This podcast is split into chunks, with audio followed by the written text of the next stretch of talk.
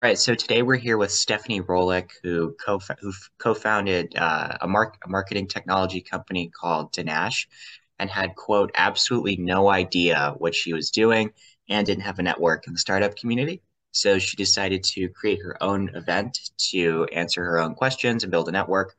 And in September of 2017, roughly a year later, the first ever Startup Boston occurred, bringing together 25 2,500 attendees and 125 speakers over 52 events with guys like Brian Halligan, the founder and CEO of HubSpot, and the founder and CEO of DraftKings, just to name a couple.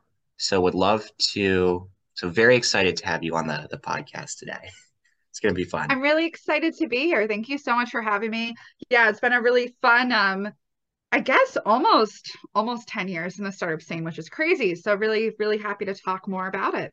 Yeah, it's gonna be it's gonna be exciting. So I would love to learn like what was it like in the the early days of building Startup Boston? Um, normally, like when I have some of these conversations with people who have crafted these events or even podcasts from scratch, it's people like my age who have just been reaching out cold and they started with like their their dad's friend. Um, but you know, I would imagine it's really different when you're trying to build a software company at the same time. So would love to learn like what day one was like and how you thought about getting involved in the the community and then even bringing people into an event.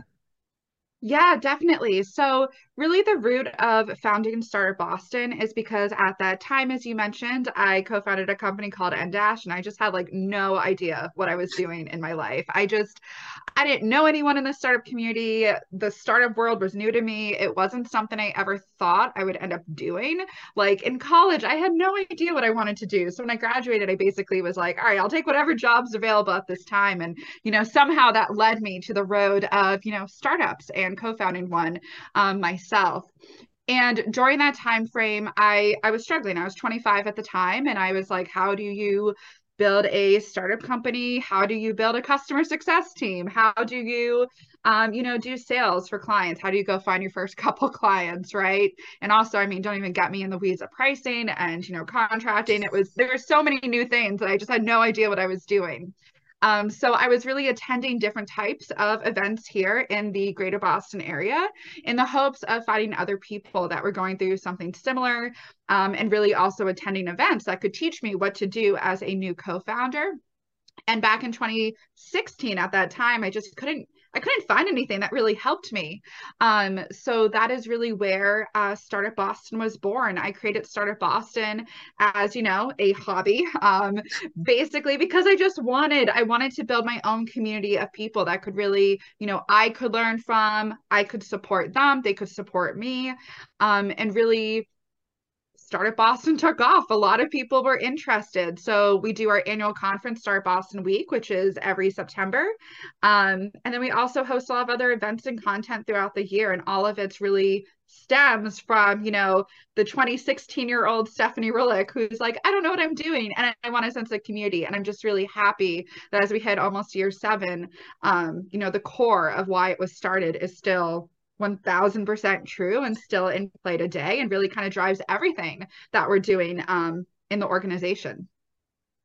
Got it. So tell me a little bit about like the initial decision to co-found a startup at 25 as a like recent college grad. What was what was going on there?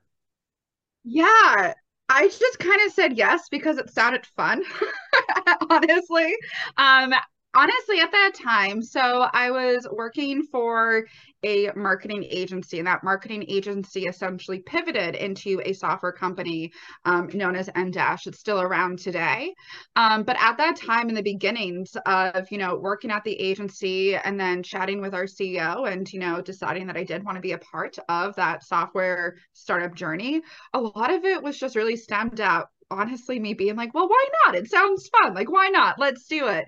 And I think the nice thing, at least for me at the age of 25, was I just was in a good position where I could take that leap and it was going to be, you know, okay. Um, I had a really good deal with, you know, the apartment I was renting. It wasn't a great apartment, but I was like, okay, like this isn't like super expensive. Like I can afford this. Um, and I just had like, you know, really low cost spending habits. I just usually don't spend money, still don't really spend money. Um, but I, I was just in a really good position. I was fortunate enough where I felt secure enough to be like, I will just take the leap. And if it doesn't, if it doesn't work out, I just, I go get another job, you know, like maybe I go back to waitressing or work in retail, which are two jobs I'm very familiar with. So I was just like, I might as well go for it. So it really kind of stemmed from that. And honestly, what I really loved about it and the reason that inspired me to say yes is I just love a challenge. I was like, this would be really cool. Like, if not now, when? Like, there's never going to be a perfect time to start a startup. Um, and it just seemed like the world kind of lined up a lot of things where again i have those spending habits. I had a pretty good rent rate for my apartment. Um, and i just knew like my fallback was to go back into retail waitressing while i got you know um, my footing for whatever i end up doing next if this fails. So um, it just felt it felt like a, a good decision at the time. And ultimately it ended up being a very life-changing decision because deciding to co-found nDash was one of the best things I could do because then it inspired me to, you know, start Startup Boston. Um, and it also, you know, helped prepare me for my next role um, at Goldcast, which is where I'm at today. Got it. So let me, I, I would love to learn about the process of building your event. So on day one or day zero, however you want to think about it, right? You don't have a network, you're trying to build a startup. And then like, did you just reach out cold to like the CEO of HubSpot and you're like, yo, I'm gonna have like a dope event. Like you got to come out and, and speak here. What what what happened? Um, actually, that's pretty close to the email I sent him. I'm not going to lie; it was a thousand percent a cold email. Did not know him. I was like, "Hi, do you do you want to speak at my event?" And then I, you know, included a few lines and you know tried to tell him how great it was going to be. And of course, um, he didn't respond. It was his secretary because I'm you know, that makes a lot of sense. He has a lot going on. And she's like, oh, well, tell me more about it. And I was like, oh my God, I got a response. Like, if anything, at least I got a response. Like, that is, that was huge to me at the time. I was like, even if it's a no now, I got the response. Yeah. And uh, I took that as a win. Um, but honestly, you know, I mean, a lot a lot of building the conference year one for Startup Boston Week. It was September 2017, and I really didn't have a network. And I built the conference because I wanted a network. And when I tell you it was a second job, it was a thousand percent a second full time job. I mean, the year 2017 and a lot of years after that, if we're going to be realistic. But specifically, the year of 2017 was the year a lot of things in my life changed, both personally and professionally. Um, when you're co founding a tech company and then also starting an organization and hosting their flagship conference, you don't have any free time. Like, you are working, you know, 14, 16 hour days weekends. And if anything, I look back on the year 2017 and so many things in my life changed for the best. I mean, I definitely fell off the face of the earth on a personal standpoint because when you're burning the candle at both ends and you're like there's a deadline of a conference hovering over my head and i have to hit these deadlines um your life changes you know? You do disappear. The people that you know you're close with might not be the ones you end up close with a couple you know years after that. Um but you know, it's everyone's in your life for a different reason, right? And I think like the big thing is going into that is just knowing. I think if anything, um, you just kind of learn how to prioritize like what you want to focus on. And at that time, at age of 25, I was like, I have infinite energy. I can survive off a couple hours of sleep. Like, I'm just going to go for this. Like, I will never have this much energy like later in life. Like, now is the time to do it. And that's really, for me personally, how I prioritize. But that doesn't mean it's going to work for everyone. Um, and my work life balance was, you know, I would say, different for me based on other people. My work life balance was I'm going to work seven days a week. I will prioritize, you know, going to the gym or going on a run. I will take a couple hours a week to binge watch some really shitty television that's really bad for you. Um, but outside of that, I was okay. Like to me, that was the perfect work life balance. But that looks different for everyone. And that's not going to be the same um, for others. You know, everyone has their own. Um, way that works. Um, but yeah, I basically, to go back to your initial point, I just pinged a lot of people I did not know. And I was like, it's going to be great. And they're like, how many people? And I'm like, I don't know, but it will be great and we'll connect the community and you'll give back and you'll be a part of this. And fortunately enough, um, a lot of people in Boston were really, really excited about it. And they're like, sure, why not? Let's do it. Um, and that's really what made year one of Star Boston Week so fabulous was the the community really coming together, donating venue space, um, donating their expertise, donating their time to help you know work the event with me. Um, and it was just incredible. Like I still get goosebumps thinking about it. It was just so much fun because like that week you're like, "Oh my god, I built this out of nothing." And it was so incredible to see like the whole community come together um, for those 5 days. That is so cool. I now I now have so many follow-up questions. So so like I guess the the first one, um, I know we talked about the cold email to the CEO of HubSpot. Was that like your first cold outreach attempt um, or were you like trying to climb the ladder and like go from smaller companies up to bigger ones? Or were you just kind of like blasting at, at the uh, total addressable market of conference speakers yeah, I definitely did the spray and pray approach where I was like, okay, let's look at everyone on LinkedIn, Twitter, the people I like, you know, have seen, like, no, no in quotation marks, like, no, like I've seen their their name out there and they seem like really awesome. Um, I definitely just kind of built it. You know, I didn't really have a huge strategy. I would say startup week now much more organized with our speaker outreach. We are way, way more organized. Heck, even year two, it was more organized. But year one in 2017, I was like, okay, let's build my dream list of people who I want to have speak at this event. Um, and in no particular order, I just started emailing them. I also found free tools like hunter.io where I could like, you know, figure out their email address. Um, you know, it was it was a lot of random LinkedIn messaging, Twitter messaging, guessing at their email, all that fun stuff. Um, but I was really fortunate though, because then once I did start locking in a handful of speakers, they were like, oh, like, do you need help? Do you have ideas for others? And it was incredible. And again, I all go back to like the star community just coming together because while I was the one driving the effort, it really was awesome to see so many different people who have done so much more in life than I ever have. Um, being like, hey, how how how else do you like what else do you need to get this done right? It was it was just awesome. Um and you know some of them are harder to sell to speak at others. Some of them definitely declined. There were so many no's. Um i think it was incredible like you know the ones that did say yes. We ended up with about about 125 speakers year one um, but you know, for those 125 speakers, I probably emailed like close to 500 people, and I think, and a lot of them ignored me. So I think that's also an important thing to kind of remember is like, if you're starting a conference, if you're starting a company and doing sales, whatever it is, like you're going to get ignored a lot and that's just part of like the game and like really at the end of it in terms of winning it's just not letting it get to you just being like okay well they won't speak year 1 but they'll speak year 2 or they won't sign this contract right now but I'll check it in six months once I have more data yeah. to show them how this works. And um, I think that's really like the name of the game there. Yeah. So you mentioned you were doing like you did you sent like 500 emails in total. Um, yep. So I'm I'm trying to like think about the balance or learn about the balance between the startup and building startup Boston. So like 500 emails, like it's it's obviously like a very high volume, but at the same time, like one sales rep who's just spamming everyone with like, hey, like I have a cool product. Um, like they they might do that in like a week or two weeks. Um, so was the was the majority of the work spent on building the startup, and then like kind of as time allowed, you'd send a few emails to people every day, or did you have like really really focused like blasts uh, of emails or something like that? Um, I'd love to learn about just how everything fit together. Oh, yeah, definitely. So basically, in terms of emailing people for a conference, this would not work the same for software sales, um, but specifically for emailing people for a conference, um, I would definitely say like a lot of it's like you can't email 500 people like week one. A lot of it's like this game of like, okay, I'm going to focus on this first wave of speakers, maybe the first, you know, 20, 30 have in my head, okay, you're going to bump it up like three or four times over the course of the next, you know, 14 days.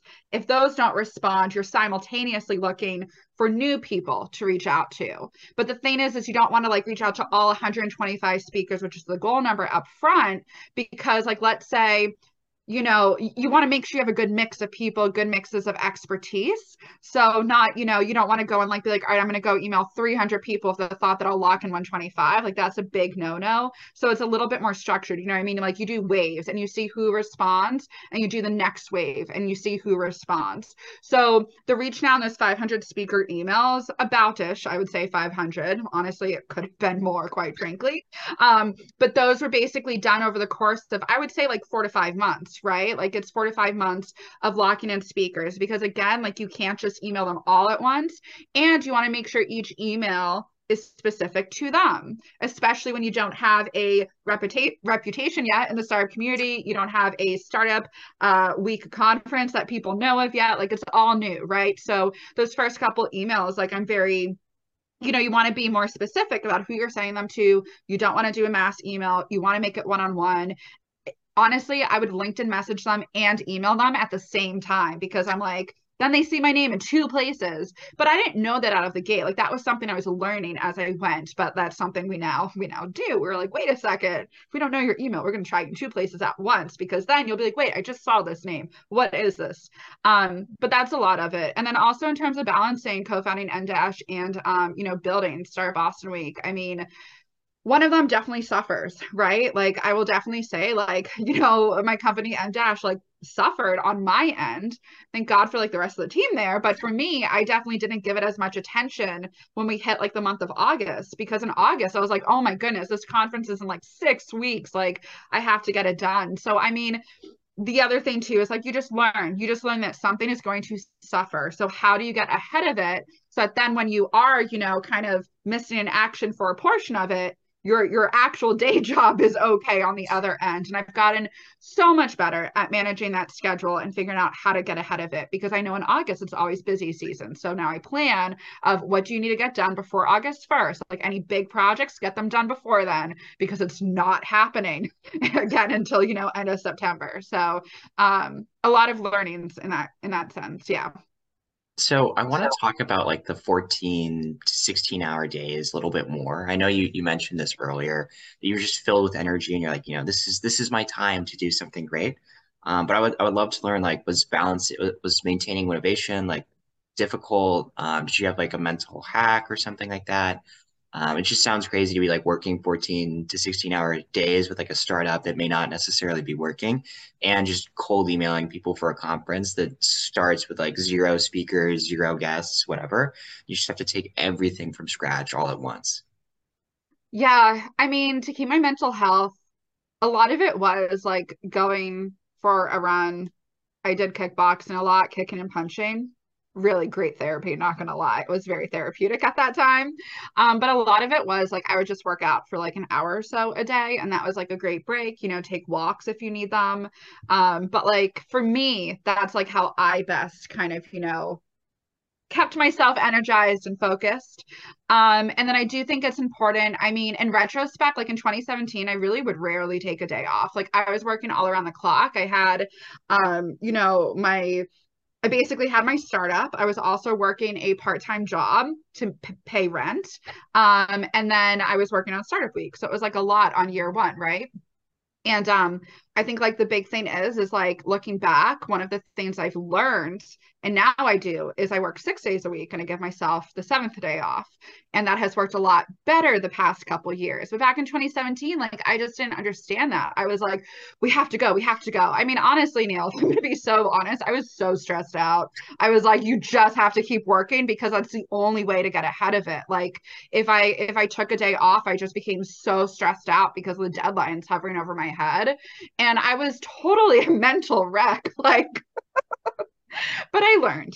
I learned. And after that, I adjusted how, you know, I approached things. But at that time in 2017, I mean, I did, I worked seven days a week. I would take, you know, an hour a day or so to like go work out. I would take maybe a walk like later in the day. Every once in a while, take a break, watch an hour of like really crappy reality TV. Yeah, definitely. Wasn't a thing though before I did this. Like I never used to watch like actual reality, like crap TV until I start start Boston, I think my brain was like, we can't concentrate on good TV. It has to be bad.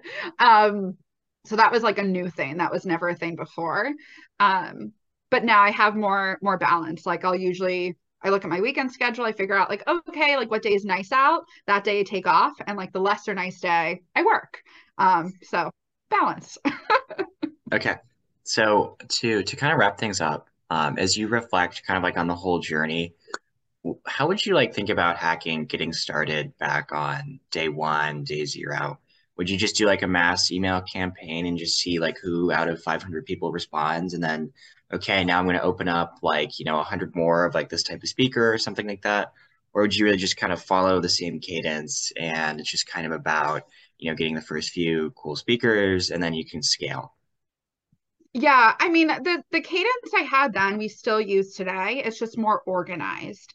So we still do it in waves, but we're just more organized about how we identify and reach out to speakers.